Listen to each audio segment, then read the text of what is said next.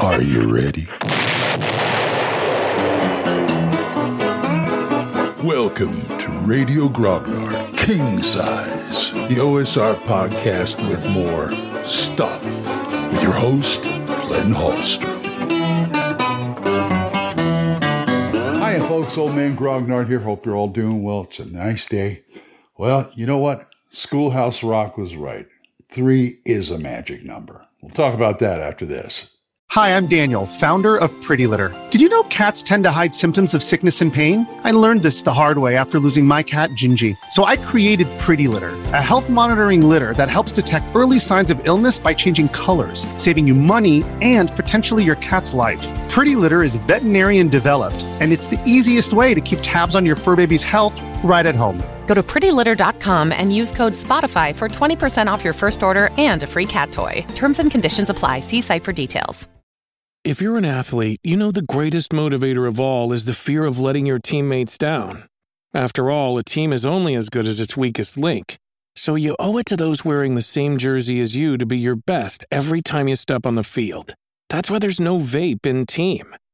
When you vape, you can expose your lungs to toxic chemicals that can damage your lungs. If you're a step behind, the team's a step behind. Brought to you by The Real Cost and the FDA.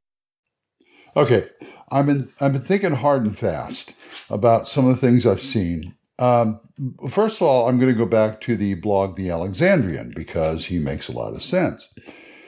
He says if you want if you want to do a mystery or if you want players, just to me to me and my philosophy is every game, every adventure is a mystery because you got to figure out what's going on and what what how to approach a, a problem. But aside from that, but he said, if you want the players to get something on their own, give them at least three ways to do it.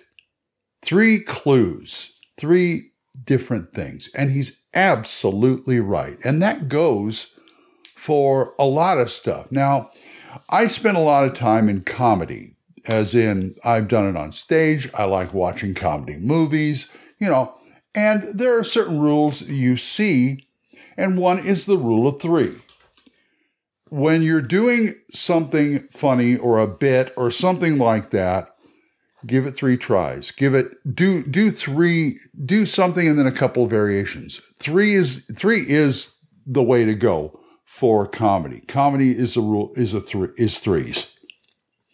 So why not apply that to to role playing and any other kind of like fiction or any kind of creative endeavor you do? Um, I've also heard in religious circles that if God wants you to, especially Christianity, if God wants you to do something with yourself or change something, He will tell you three times or make three things happen. If you pick up on it, then you know He wants you to do something. Whether it's something that happens in your life or just some circumstance that just happens, or I don't know, an angel comes down and tells you, hey, but He will tell you three times. And so three is pretty much an interesting thing because a lot of things are made out of threes. Like, you know, usually in movies you have a uh, not always, but you have a trilogy. So the, the, original Star Wars was a trilogy, and then they made the prequel trilogy, and then they made the sequel trilogy because everything because it's a three act structure. And again, in theater, three act structure: uh, beginning, middle, and end. Act one, act two, act three. Boom you've got that going for you. Uh, Lord of the Rings, the books and the movies is one, two, three, beginning, middle, and end. And, from what I understand, that Tolkien wrote Lord of the Rings not as three books, as one story broken up into three parts. They had to break it up into three parts. The publishers did. So it ended up as three books. I mean, I even had a I had a I don't know how I got, the, well, I don't know how they did this, but they did publish a one book version of Lord of the Rings with all three in one book. I, I know I used to have it. And so, but it's more practical to break it up into a beginning, middle, and end. So take that into account. There are things in role playing that you can break up into threes. First of all, the three clue, clue rule, as he said. Uh, if you have a puzzle in a dungeon, give them three ways to solve it. If you have a trap, give them three ways to avoid it or detect it. I would also go as far as saying design dungeons that way. We're all familiar with the five room dungeon, right? Okay, fine. You've got the five rooms, you got the beginning, you got the puzzle, you got the this, the that, you know, the climax, and then and and they get and it gives you because it's not just a dungeon, it could be an adventure or whatever. But let's take the dungeon as an example. A five room dungeon. You got five rooms, boom. Okay, fine. And they give you the option of creating another five room dungeon and putting five room dungeons together into one larger dungeon. Okay. I would do a five room dungeon and then two other five room dungeons hooked into it because that's part of the shtick. That's part of the shtick you can do because you can you can take like the the denouement in the fifth room and have a clue or something to lead it into the next part of the dungeon. Okay, you do that. Fine. I would do it because I have three five room dungeons that are kind of linked together. You know why I do this? I this is this is how I think about my prep. Now, prep is something you hope is going to happen that you have to prepare for because I've said as I said before, players do unexpected things, but you still got to prepare for stuff, you know? You can't go in there and just wing it all the time. You wing it when the players do something you don't think they're going to do or are not expected. So that's when you wing it. But getting back to the three five room dungeons, I got three five room dungeons because I'm thinking that the the the characters will approach it three different ways. Depending that you have three different options of of having the characters uh, approach it, and three different ways is a good starting point for the GM for the prep.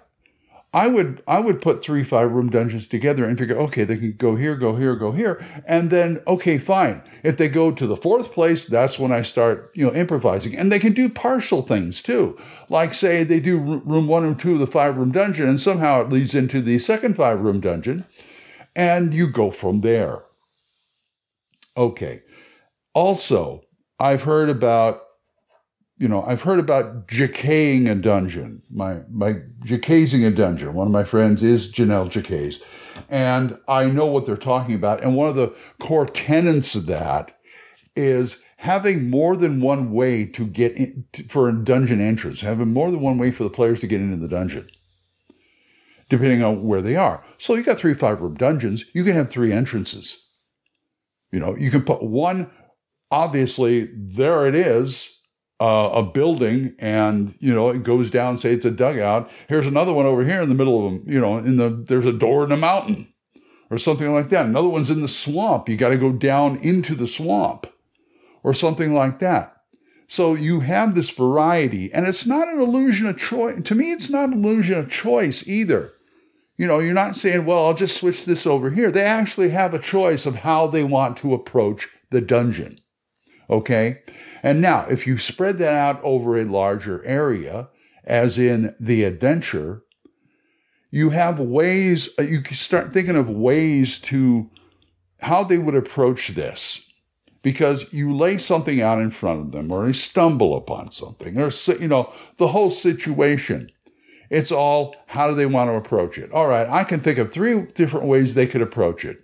If they do that, fine and good. My job is easier. But if they don't, I can make something up because I know enough about the world and the adventure of what I'm doing to to extrapolate from that and maybe get them back into where you you know where you think they're going to go or not because it's players and to me that's fun you know if they're going someplace i had no idea and i have to kind of you know you know, I got to run fa- twice as fast to stay in the same place, type of thing. Given Lewis Carroll alliteration there, it's it's fun for me because things happen, things happen, and it makes me makes my brain work. Saying, well, okay, they're going here.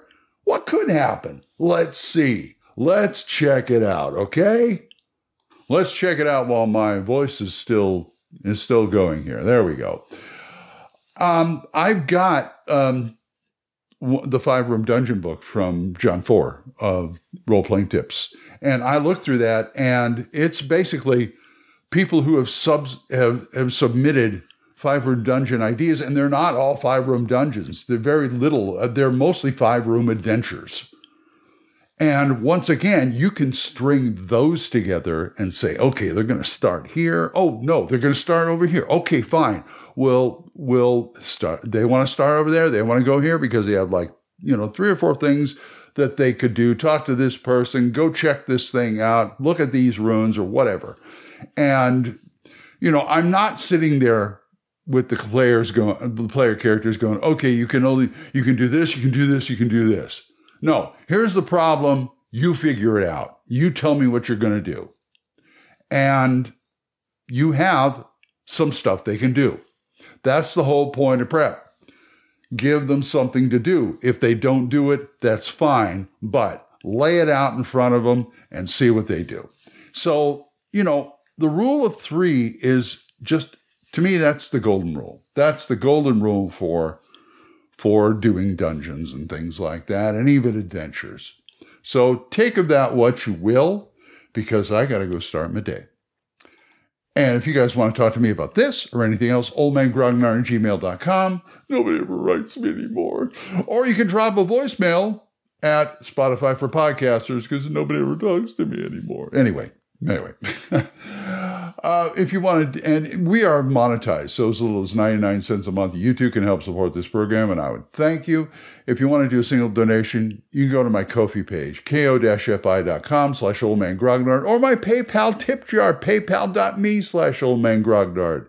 Those sites get lonely. Give them a little love. And I would like to thank these people who do give to me monthly. Juan Carlos Llewellyn, Gilbert Sars, and Benjamin Brodell. You guys are great other podcasts. There are other good podcasts. Dan Gregg does the Yung, Y-U-N-G, Yung Grognard, Grognard podcast. Let's do that again. Yung Grognard podcast. Kevin at the Red Caps podcast. Daniel Norton's Bandits Keep podcast. Brandy and Joe's doing the biggest, geekest podcast. Big John Allen Large is the Red Dice Diaries. You know who you are. He's also got a YouTube channel, so check it out. And of also, another person has a YouTube channel is my buddy Eric Tinker at Tinker's Tavern. So check him out. And until I see you folks next time, keep the dice warm and I'll talk to you later. Bye bye. You got questions? You got comments? Send them to oldmangrognard at gmail.com. Tune in next time when Radio Grognard King Size is on the air.